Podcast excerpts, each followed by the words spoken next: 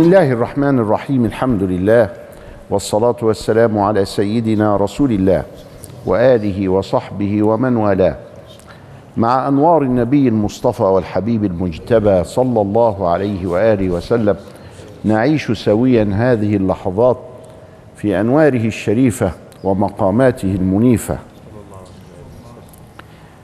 وصلنا في سرد سيرته نتبارك بها إلى السنة الخامسة من الهجرة. وذلك أننا ذكرنا أن الدعوة في مكة ظلت نحو ثلاث عشرة سنة وهي مقسمة على ثلاثة أنحاء. ثلاثة سرية وفيها فتر الوحي وسبعة جهرية وثلاثة في النهاية أيضا فهي على ثلاثة أنحاء.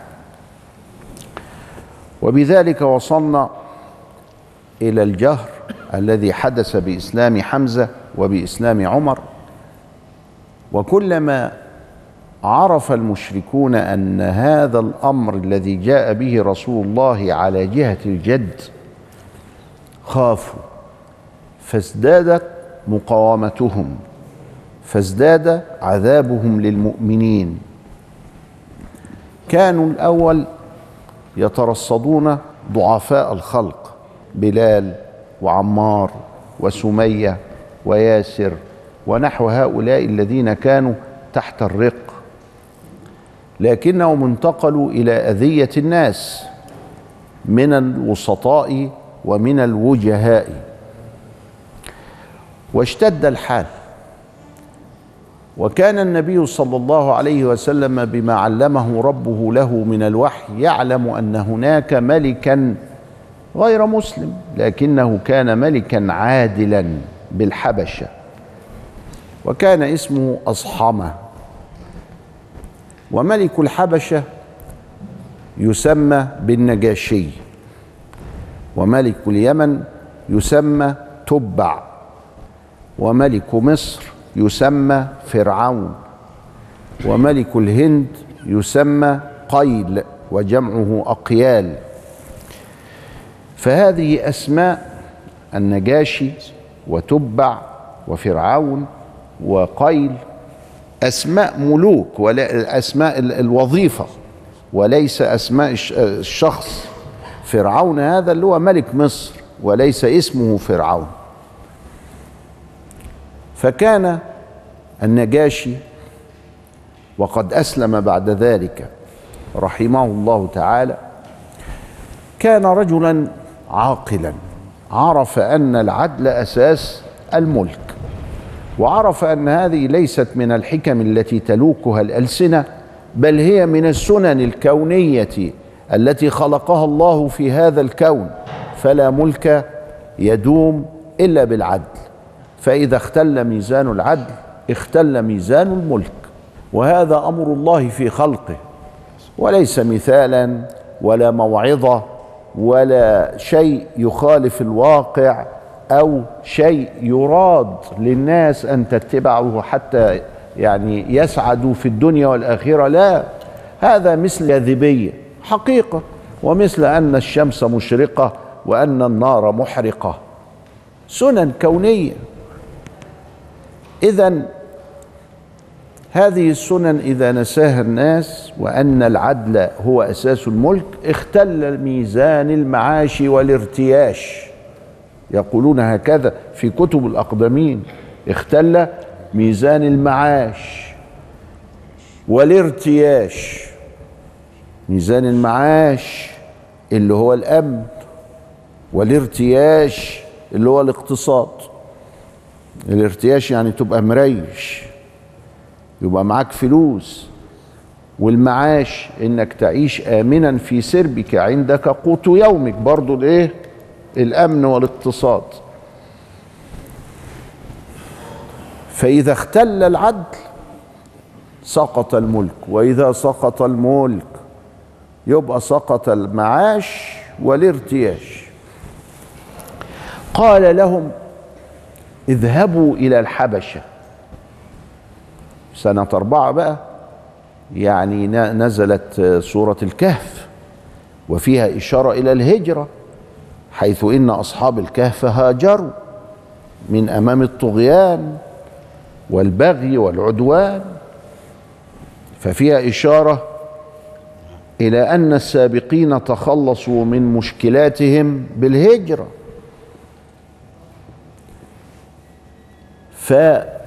فنصحهم بالهجرة إلى أين؟ إلى بلاد العدل. طب ومصر؟ مصر تحت حكم قهري حكم الرومان الظلم. كان الرومان يظلمون أنفسهم فمش هيظلموا الناس. كانوا بيظلموا أنفسهم. كانوا لما يدخلوا حرب يسلسلوا الجنود بتوعتهم ولادهم يسلسلوهم لحسن يهربوا. طب أحارب إزاي وأنا مسلسل؟ الله ده عبط يروحوا فارس يروحوا عند المشركين يروحوا اليمن لا يروحوا مكان ما يكون العدل. فقال لهم اذهبوا إلى الحبشة فإن فيها ملكا لا يظلم عنده أحد. آه يبقى ده رجل واعي وفاهم كيف يملك. لا يظلم عنده أحد يبقى مقياس العدل هو مقياس ملكه. فاذهبوا إليه. ذهب 12 واحد. وكان القائد بتاعهم سيدنا عثمان ابن عفان. سيدنا عثمان من الوجهاء مش من العبيد من الأغنياء. مش من الفقراء من أصحاب اليد العليا في قريش. يهاجر ليه؟ ما هم بدأوا يؤذوه. وكان حينئذ قد تزوج بسيدة بالسيدة الفاضلة السيدة رقية بنت سيدنا صلى الله عليه وسلم عليها السلام. فهاجرت مع زوجها. أولاد الأصول كده معاها على الحلوة والمر. أولاد الأصول. فسافرت معه في 12 شخص راح. كان ثلاث ستات وثمان رجالة معلش ما يجراش حاجة. في رجب من السنة الخامسة في شهر رجب. شهر رجب ده اللي هو موافق إيه؟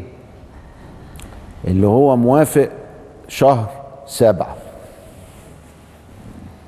وبعدين شعبان هيجي لك تمانية رمضان تسعة شوال عشر احفظ الكلام. سبعة تمانية تسعة عشر وهنختم ب 11 و12 القعدة والحج. معلش فأنا سافرنا إمتى؟ سافرنا في في رجب. جريوا كان فيه مينا كانت جدة لسه ما اتعملتش. اللي هي بيسموها جدة. جدة يعني ساحل البحر جدة البحر أي ساحله.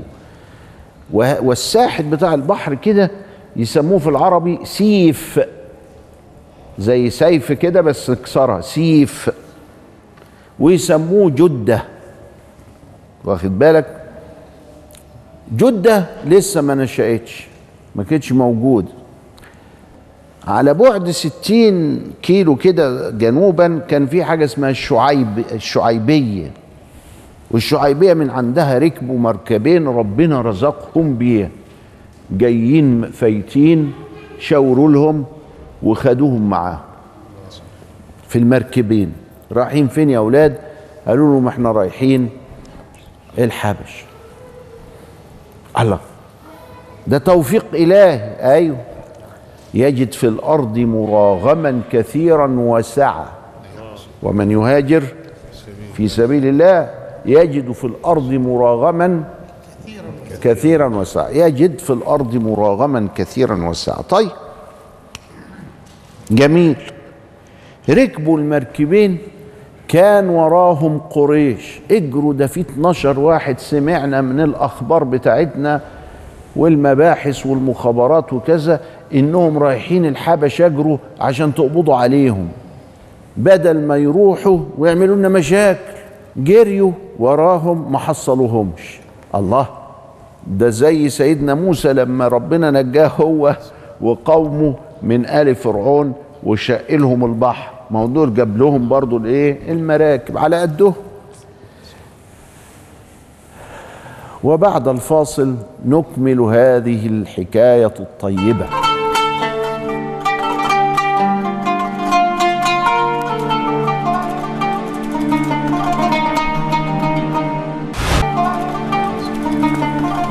بسم الله الرحمن الرحيم.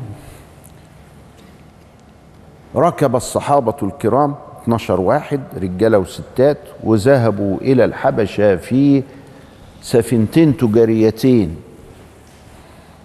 ربنا رزقهم بها نزلوا الحبشة وذهبوا إلى الملك علشان يسلموا عليه ويقولوا له إن إحنا هنا في بلادك.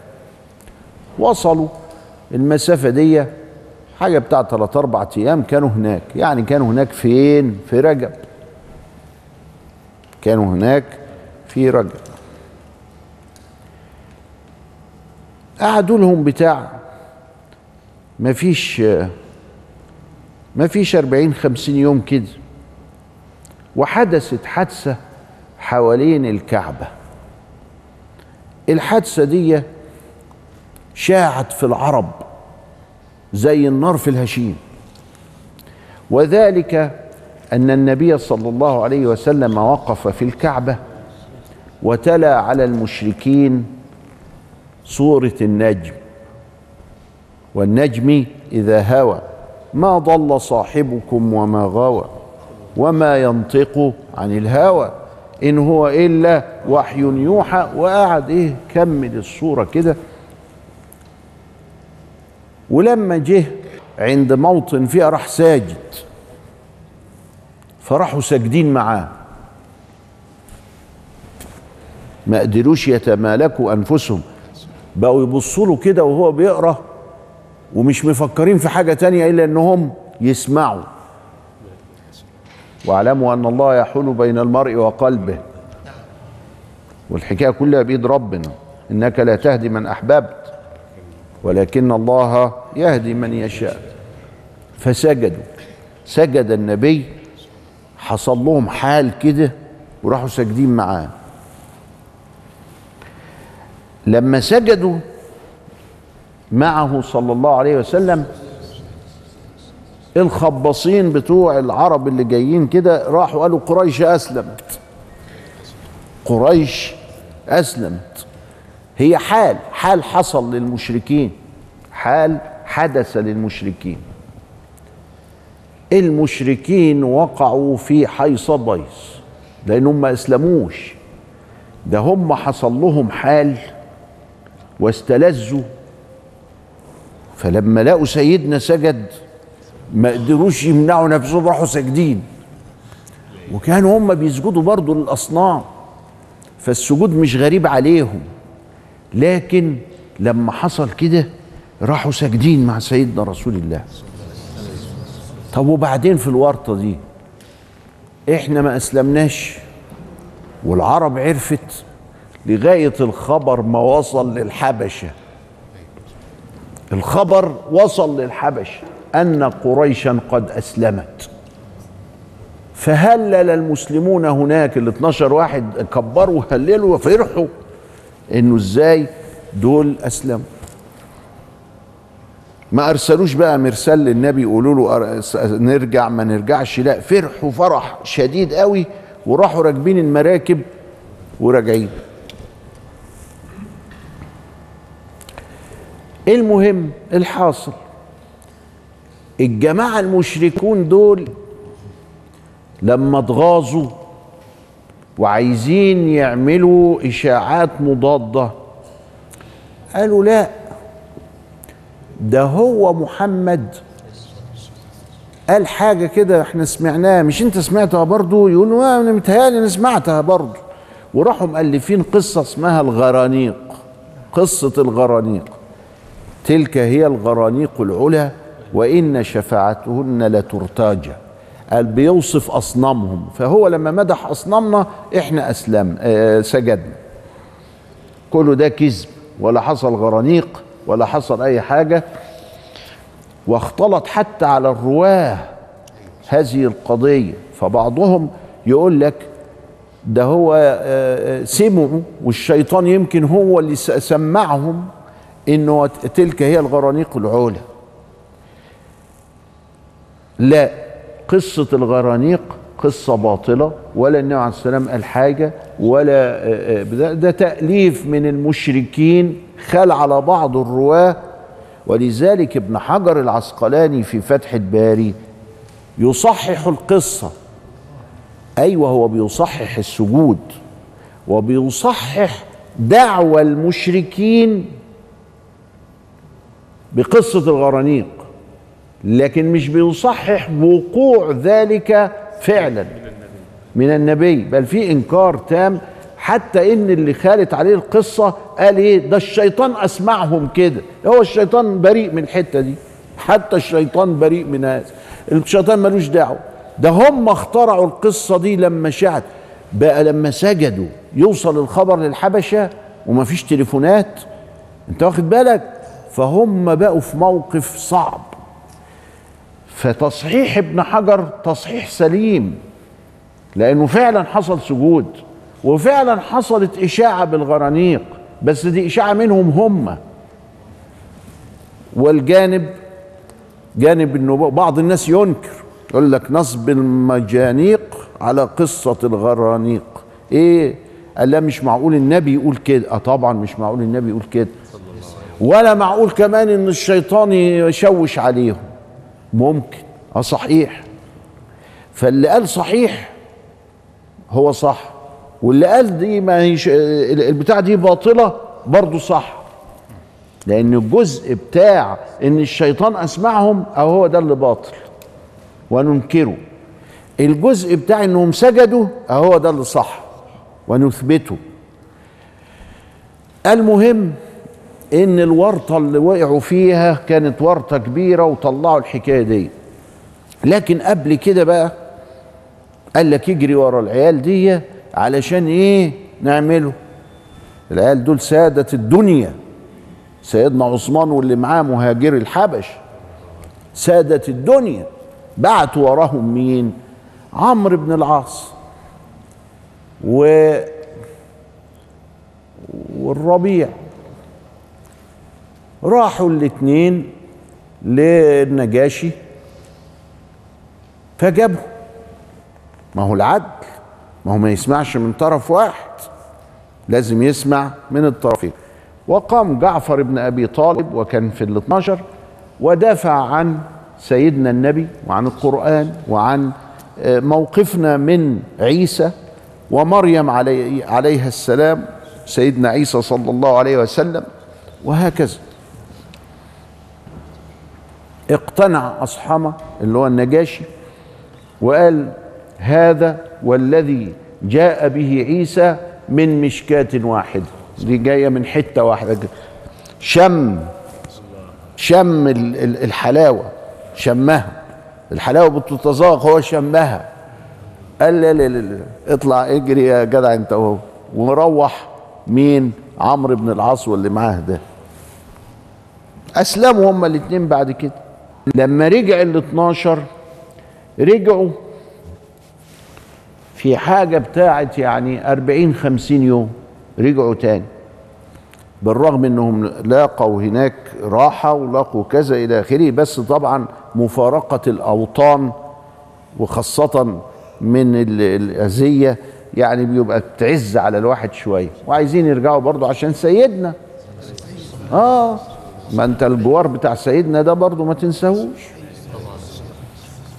فالمهم الحاصل انهم رجعوا فوجدوا الحكاية زي ما هي ولا أسلمت قريش ولا أي حاجة قدر الله فيهم نافذ. فدخل كل واحد منهم بليل في جوار أحدهم. كان عندهم نظام اسمه الجوار. الجوار معناه إن أنت في حمايتي. ودام في حمايتي يبقى مفيش حد يقرب لك. وبندخل نعلن. يا جماعة ده في جوار فلان وده في جوار علان وده في جوار تركان. الاعتداء عليه يعد اعتداء على المجير. بعد كده سيدنا خلى الجوار لأدنى المسلمين. يسعى بذمتهم أدناهم. أدنى المسلمين مين؟ شوف أنت أدنى واحد في المجتمع. في الدخل في العلم في الصحة في كذا إلى آخره وأجار أحدهم أجار أوباما مثلا خلاص يبقى أوباما مجار ويدخل في أمانة الله ليه؟ لأن حسنين أجار حسنين ده مين؟ الزبال بتاعنا هنا أجار أوباما؟ إيه أجار أوباما؟ بالله عليك لما هذا الزبال يجير أوباما مش يحس كده باحترام ويحس يعني إن هو حاجة يعني ويحس بحب الوطن ويحس بإن إحنا كده يعني يعني ما أهنهوش يعني إيه يحس كده. ولذلك الجوار ده يخلي الواحد محترم ويخلي فيه وطنية وفيه انتماء. وفيه حاجات حلوة كتير حاجة بسيطة قوي وهو يعني هيروح في أوباما فين ولا هيجيله أوباما منين؟ لكن هو القانون كده القانون بيأثر في النفس والقانون بيأثر في بناء الشخصية. ماشي بيقول يا أرضي يا أرض ما عليك أدي. وإلى لقاء آخر نستودعكم الله والسلام عليكم ورحمة الله وبركاته.